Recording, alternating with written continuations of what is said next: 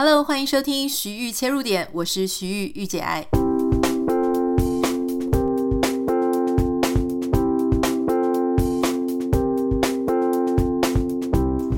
随着回美国的时间日期越来越接近哦，我的在台湾的工作其实就开始多到一种我已经快要不行的状态。前一阵子我跑去做健康检查，我在创建做哈。创建那边环境很不错，然后其中有一项健康检查的项目呢，是叫做自律神经的检查。然后因为我跟我先生一起去，然后医生就发现说，我们两个的自律神经都在一个不是很平衡的状态。那他跟我们讲说，因为这个这个项目呢，它不是。它不是一个长期的，就是它会跟你当下的状态有关系。他就说你们两个最近是不是心情压力啊，还是工作上面都比较多哈，比较没有足够的休息。然后我就说，嗯，对，因为他在忙着照顾家人，然后我在忙着工作，真的是超夸张的。昨天大概从早上，因为我大概现在有时候，如果前一天我其他工作忙着，我大概就没有办法在睡前去录完 podcast，我就要第二天早上起来，大概五点六点起来赶快录。录完了之后，我大概需要一个小时，就是整体来说，从录按下这个打开这个软体开始讲话，到结束剪接，差不多需要一个半小时的时间哈。那。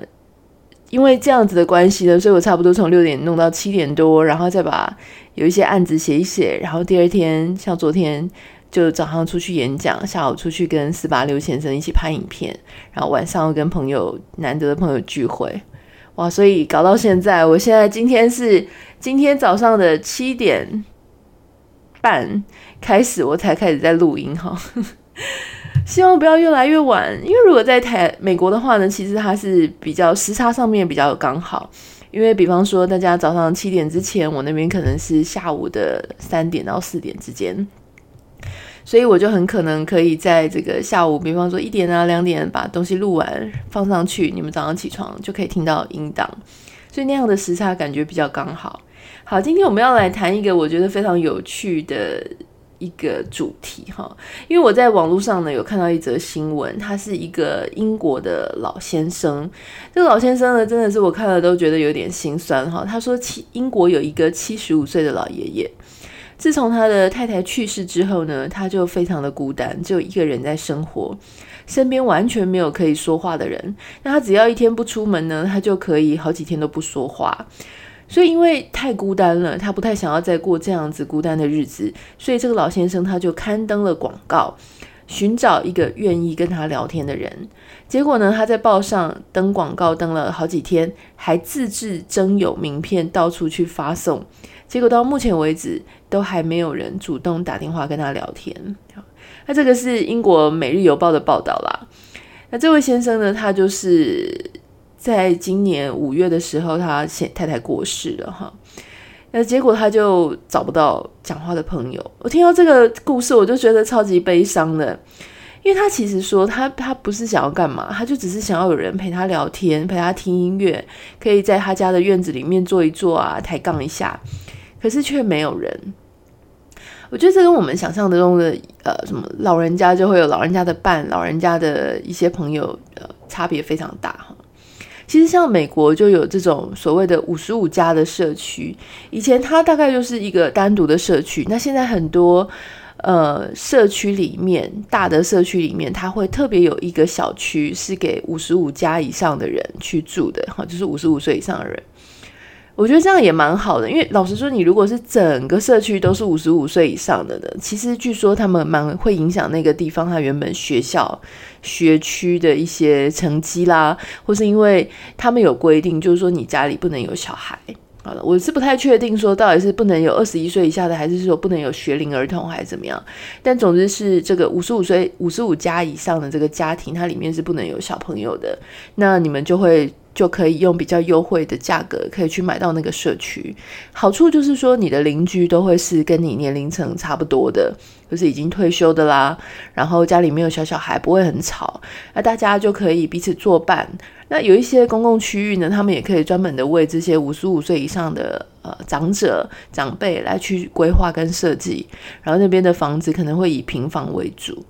我觉得这就很好。如果是我五十五岁以上，我就会想要去住这种社区，因为我根本不想要黏我的孩子，因为我的孩子跟我是不同世代的人，所以我们一定有不同的呃作息啊，不同的人生方向。他可能还在追逐一些呃成就感，然后每天在加班，然后满口都是什么股票啊赚钱。那如果说我是五十五岁以上，我可能只是想要做一些园艺，聊聊天，泡泡茶，跟朋友一起啊过一些开朗、开心。呃，出去走走一天就回来的日子，所以我想那个 lifestyle 是很不一样的。那在美国那样做的话呢，我觉得挺好的。像我们那时候在看新房子的时候，我们这个社区它就有一个小区是给五十五家。好，那我觉得那样还蛮不错的。事实上呢，在这个银发或是说五十五岁以上了，现在五十五岁以上也不一定是银发哈。大家都染发，所以看起来，呃，也保养得很好，大家都很年轻。那银发到底要怎么样交友呢？其实他们在交友上面，其实也有他们的一些眉眉角角哈，有一些困难。比方说呢，在我想在台湾好像比较少看到一些银发的交友网站，有一些当然有一些这个婚友社，他们有一些银发的活动。可是如果说真的是以交友网站来讲，哈，目前可能还是欧美比较多啦。那在这个国外呢，有一间叫 Lumen 吧，这个交友网站，哈，它是专门针对五十岁以上的人士来做的一个交友。那这个网络心理系的这个老师，哈，他们就讲说，其实这个年龄层的女性，她是想要找一个陪伴。他没有想要照顾人，也没有说想要一定要被照顾，他只是想要找一个陪伴的人。可是他们在找对象的时候呢，有一点难，因为他们想要找的，就是你知道，他刚照顾了一些老先生，他他的先生可能他离开了，丧偶了，啊，或是离婚了，他刚脱离或逃开这种很沉重、很辛苦的角色，他不是很想要再回去。照顾一个别人哈，或照顾一个更老的，给人家，呃，就像那天不知道谁讲说，有一个艺人讲说，哦，我为什么还要去这个教比我更年纪更大的呢？我一要教我就要教小鲜肉啊，哈，不然我谁要帮他翻身？我觉得这个有一点好笑。那男性呢，其实这个阶段他也是比较重视关系啦，因为他们男性在这个五十五岁以上，他的社交圈可能就不像他在三四十岁的时候比较大，会常认识新的人。那在这个网络上的银发交友产业呢，其实它现在也是越来越多。因为其实以前我们都在讲说，呃，交友的族群大概是从二十五岁到四十九岁，可是现在有往下跟往上的趋势。也就是说，在这个二零二零年呢，哈，他们发现，在二零一六年的网络交友软体，呃。到到二零二零年，其实一直是持续往上的。那特别是往上增加的呢，就是十八到二十四岁跟五十岁以上的英法族群啊。Tinder 应该大家都有听过嘛，它是非常大，应该全球最大的一个这个交友集团的下下面的一个 App。它在二零一二年的时候呢，它发展出来，结果它发现网络交友的年龄层五十岁的用户哈，五十岁以上的用户从六 percent。增加到十二 percent 啊，所以说你会发现，因为其实年纪大的人也越来越常在用网络，网络也逐渐的进入到他们生活当中，所以包含网络交友软体的使用，其实他们的需求也逐渐提高。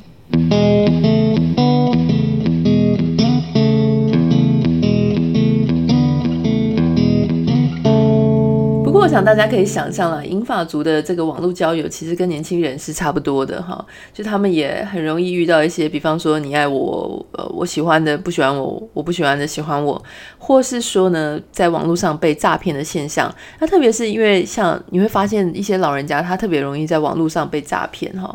可能是因为他们对这整个环境，然后一些手法、一些技巧，他们没有那么的熟悉，也没有常常在划一些新闻网络上面说，哦，谁谁谁一直被这种新的。钓鱼啊，新的骗术给骗了，特别是老人家，好像呃，他们比较难相信说这个社会上真的有人就是要去骗他，好像很恶意。好，有一些人当然是非常的谨慎小心哈，觉得说大家都想骗他。另外有一种就是很天真，觉得这世界上好像不会随时都有坏人。我想这个跟大家成长的背景到底是网络原生世代呢，还是说他其实一开始是成长在一个比较安全的环境有关系？好，总之在网络上其实也常常会发现一些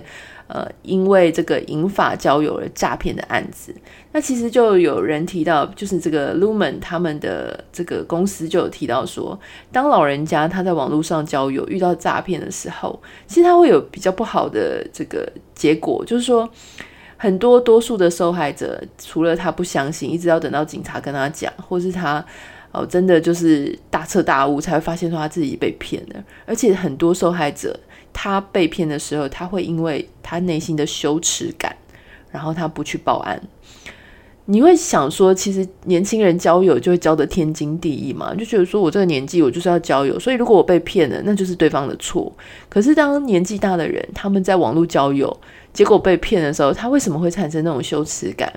哦，这个我其实听得蛮意外的，可是我觉得不难想象，就是因为他觉得说，哦，我都这把年纪了，然后我还想要交朋友，这是我自不量力啦，或者说这是我应得的一个，呃，好像是一个，呃，反正就是不好，也不想告诉别人说我这个年纪还在交友，好，所以他就会把别人的错呢，一部分也自己去承担，因为觉得是自己不应该做交友这件事情。可是我觉得这个心态呢，呃，就会。是我们觉得比较遗憾的，因为其实每一个年龄层他都有交友的需求啊。那像现在，其实我想很多人，我们在这个年纪都会面临到家长可能爸爸妈妈不是因为离婚，就是因为丧偶，所以他可能一个人独居。这个时候就会很担心，因为其实我们作为子女的，我们有自己的工作或自己的人生规划，可能没有办法每天都陪在家人的身边。那在欧美的话，其实他们的家长不会期待说子女成年之后还会跟他们一起居住了哈，所以他们很早就开始学习独立。比方说，小孩在念大学的时候，他们的父母没有一个预设立场是小孩会回来跟我一起住，他们甚至不喜欢小孩，他们觉得你干嘛一直黏着我哈，我又没有要养你，所以其实他们在经济上，小孩会比较早就独立跟成长。我希望我以后小孩是这样的，就大学之后赶快离开家里，不要再回来了。可是我们自己的父母哈，他如果是成长在亚洲，会有一些包袱啦哈。就算他自己看得开，就小孩长大了会出去，可是你都很难免他身边的人会跟他嚼舌根。比方说像我妈，她就会跟我讲说啊，什么亲戚啦、阿姨啦、邻居啦，就会问他说，哎，你女儿有没有每个月给你多少钱呐？哈，那有多常回来？他们这些邻居啊，或在旁边嚼舌根的人，自有一套去定义你孝不孝顺的标准。啊，比方说你多久回家一次，你一年在家住多久，然后你多少，你过年包多少钱，或者你每个月有没有给他们钱？那爸妈原本是很独立的，或是说觉得说，爸妈其实自己也有钱啊，月退啊，或者什么的。诶，可是听到人家这样讲，他难免就会心情受到影响，哈，就会开始觉得说，哦，别人的小孩每个月都有给多少钱，呃，别人小孩都在身边，那甚至我觉得有一些嚼舌根的非常要不得，因为他们就会说，哎呀，谁家的好孝顺哈，你们家的可能没那么孝顺，哦，怎么样怎么样的，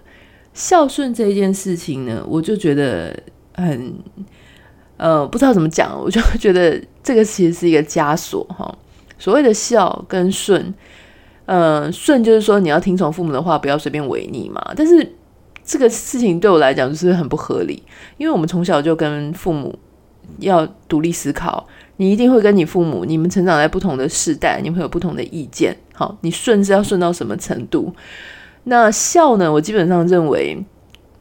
我们其实都是很好的子女，好，我们也没有作怪，然后。该包红包，该关心，然后我几乎是每天都会跟我妈视讯，除非是我自己非常忙的时候，有可能会有一两天会漏掉。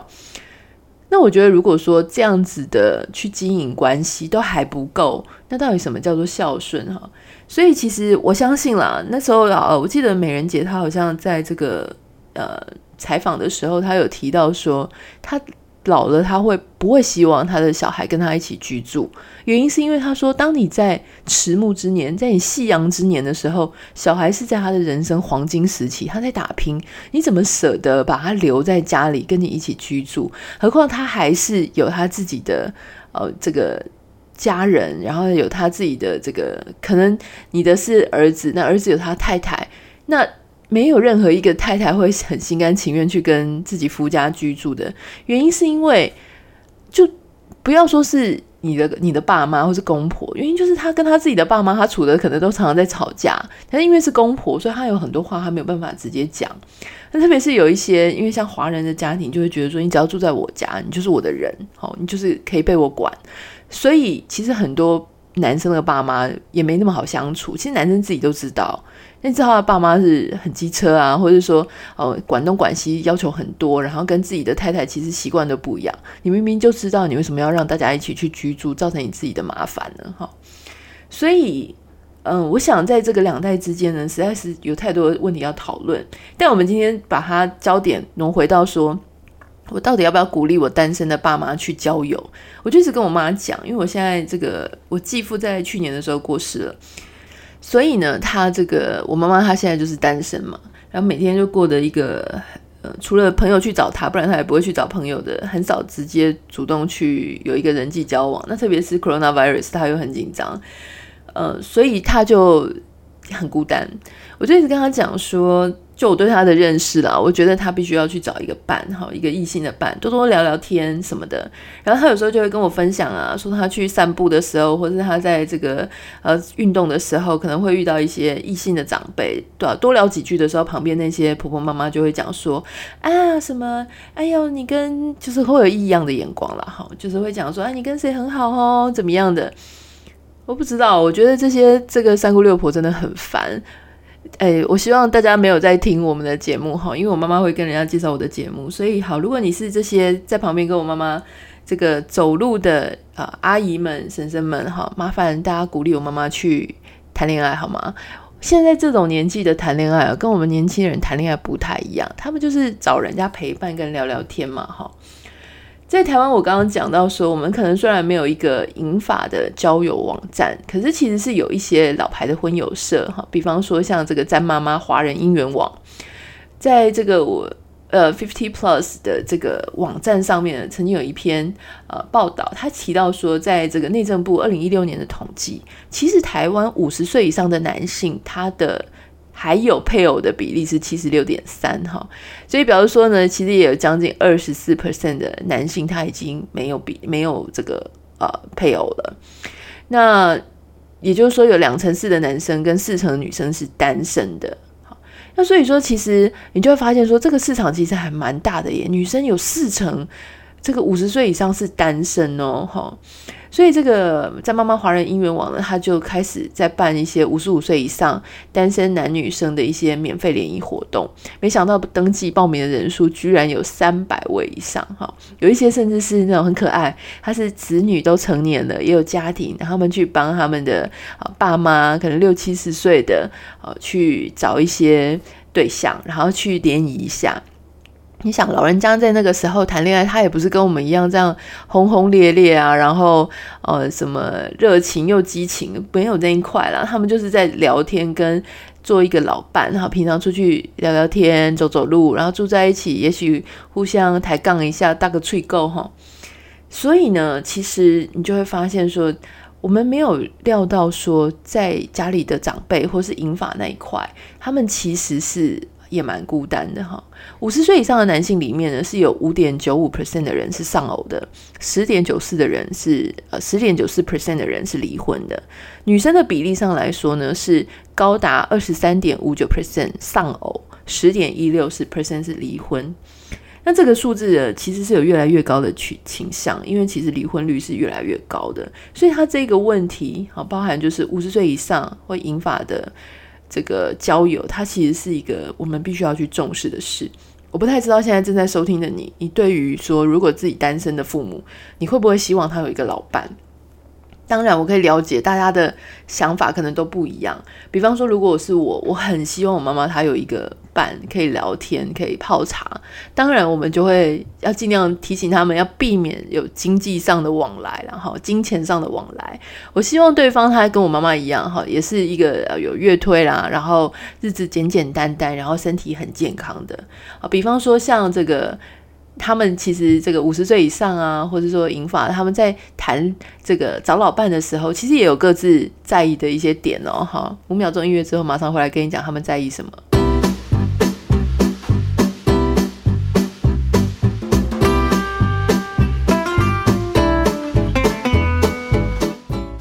女生呢就会很在意男性的健康状况哈，因为他们其实就会讲说，有一些人才刚送走自己的先生，现在又要来帮人家换汤换药，很累，就像我们刚刚讲的一样。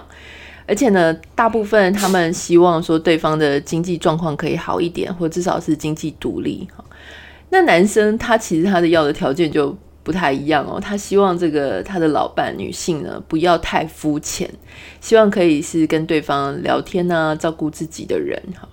所以你看，男生跟女生他其实有一点不太 match。除了我觉得蛮有趣的哈，男生希望呃女生希望男生健康，男生希望女生不要肤浅，可以聊天。但是呢，有时候他又在继续复制了一些我们非常传统的一个观念。当然了，这跟他们自己成长在比较传统的时代是有关系的。女生希望男生经济好，可以照顾自己；男生希望女生呢体力好，可以照顾自己。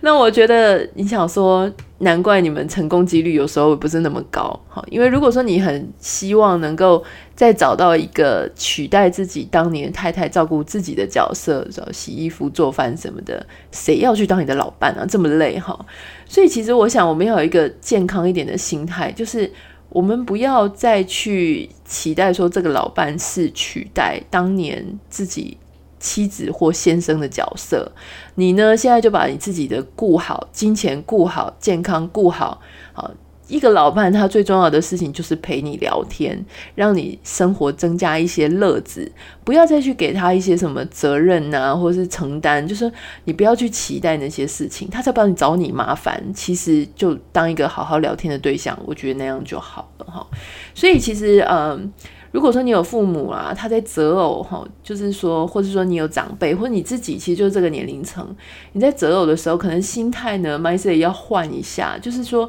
你不是在找一个太太，不是在找一个先生哈，那你是在找一个聊天的对象，只要有人愿意跟你聊聊天，好，陪你一起享受一下这个市场买来的这个蔬果啦，好，陪你想要出去的时候走一走啊，这样就好了。不要去给人家一大堆责任跟压力哈，因为没有没有人在这个年龄层还想要去啊负担一大堆这种很累的事情。好，那当然就是也有提到说，像这个年龄层他在找老伴的时候，其实呃外貌当然还是很重要。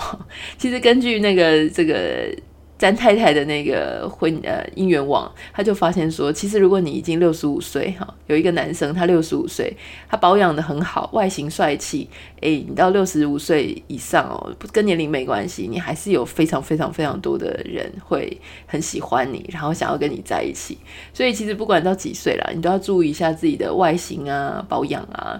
然后，当然，如果你是一个很好聊天，你有很多兴趣，啊，这个你也愿意倾听。其实你知道吗？我发现年纪大的时候呢，其实有一个大问题，就是自己很喜欢讲，好，就是女生也好啦，男生也好，就自己很爱屁一大堆，都不听人家讲话。那你这样子就会很难找到老伴啊，除非你那个老伴是他愿意一直听你讲话的哈。那很多人呢，其实在这个年纪的时候，他们。他找伴也不是说一定要什么亲密关系的，我我也一直怀疑说这些老伴他们都有他们亲密关系哦。但是因为我现在无解，还没有到那个年龄。第一种呢，他们可能会有些人会决定要再结婚啊，可是比例没有那么高。有一些人呢，他们会只同居不结婚，然后或是说其实双方都各自有子女，他们交往就就是每周聚会一下，聚会个几次，吃饭看电影，或是呃聊聊天，再各自回家一起看看电视等等的。那不一定要踏入婚姻啊，哈，所以我觉得这个就蛮好的。其实我想，如果说你自己有父母，我自己的话，我我刚刚已经讲，我非常非常支持我妈妈，她可以再去拥有她自己新的伴侣或者是新的聊天的对象。因为老实说，你放在那里让她孤单，其实很容易会失智，或是说心情上会很忧郁。所以如果你有家里有长辈哈，或者你自己就是这个年龄层，然后你已经没有对象，然后没有一些其他的人，也非常鼓励你可以试着哈走出去看看。然后如果没有一些社交圈，也可以去参加一些这样子呃的这些联谊会，帮妈妈或是帮长辈注意一下，看看有没有一些可以认识新朋友的机会哈。日本的作家渡边淳一据说有一句话，我觉得蛮有趣的，他说：“如果我们想要爱，八十岁也不算晚。”我觉得这真是一句好美的话。你去看一些欧美的电影啊，其实在，呃这个七八十岁，其实我我常常都觉得很多，比方说我在英国旅行的时候，我就会看到很多这个老奶奶，她们可能已经是七八十岁、八九十岁哈，七十岁在我们现在这个年龄层不能叫人家奶奶啦，就是我们自己的爸妈的那个年纪，八九十岁都还在画口红，然后把头发弄得很漂亮，穿得很有精神。我觉得如果你还有这种。活着的生活感，好，然后还继续去打点自己，然后散发一些你那个年龄特有的魅力。我相信你就是能够吸引到一些呃想要听你聊天、想要好奇你的生活、想要跟你互动的人。好，那我想我们就先把自己打点好，然后我们再呃开放一些心胸，然后不管是帮助我们的长辈，或是帮助我们自己，那也许就能够得到一些生活上的小乐子。好哦，在今天要非常的提醒大家，现在已经是礼拜四了，就是明天九月十八号礼拜五的晚上八点，在台北信义诚品三楼，呃，我很期待见到大家，因为在签书会每次都是我非常开心的时候，因为就很想要知道说，到底在远方是谁买了这本书，谁看了这本书，谁愿意为了这本书或者看看我，然后跟我聊聊天，就算很短暂，然后我们相处一下。明天如果你有空，好，礼拜五晚上你有空，可以欢迎你到台北信义诚品三楼来跟我见见面，认识一下。也希望你会喜欢今天的节目。如果你是新朋友的话，好，不要忘了要订阅，你才可以收到节目通知。那如果说你想要更了解我的一些生活上的细节，你也可以加入我的 Instagram 账号，是 Anita 点 Writer A N I T A 点 W R I T E R。有非常多的朋友会私讯我。那因为最近刚好呃工作比较忙碌，所以我在回大家讯息可能会以前我都会秒回啦哈，或者说一天内一定会回，现在差不多可能会两天三天，嗯，应该不会到三天，我会尽量两天内把它回完，不然会累积太多哈，会稍微跟你互动一下，那所以也欢迎你可以写私讯。或是分享你的心情，分享你的发现，或是你有想什么样的主题，你觉得很适合在节目当中可以讨论，也可以给我一些建议。好，Anita 点 Writer A N I T A 点 W R I T E R 是我的 Instagram 账号。那最重要的是要请大家每天都帮我到这个 Apple Podcast 上面留下五颗星。我据说有朋友跟我讲说，好像一个礼拜才可以留言一次，是不是？我不太确定。呃，你可以试试看，然后跟我讲一下你的发现，哈，到底是多久才可以留一次留言？好喽，那今天节目就这样子了，我们下次见，拜拜。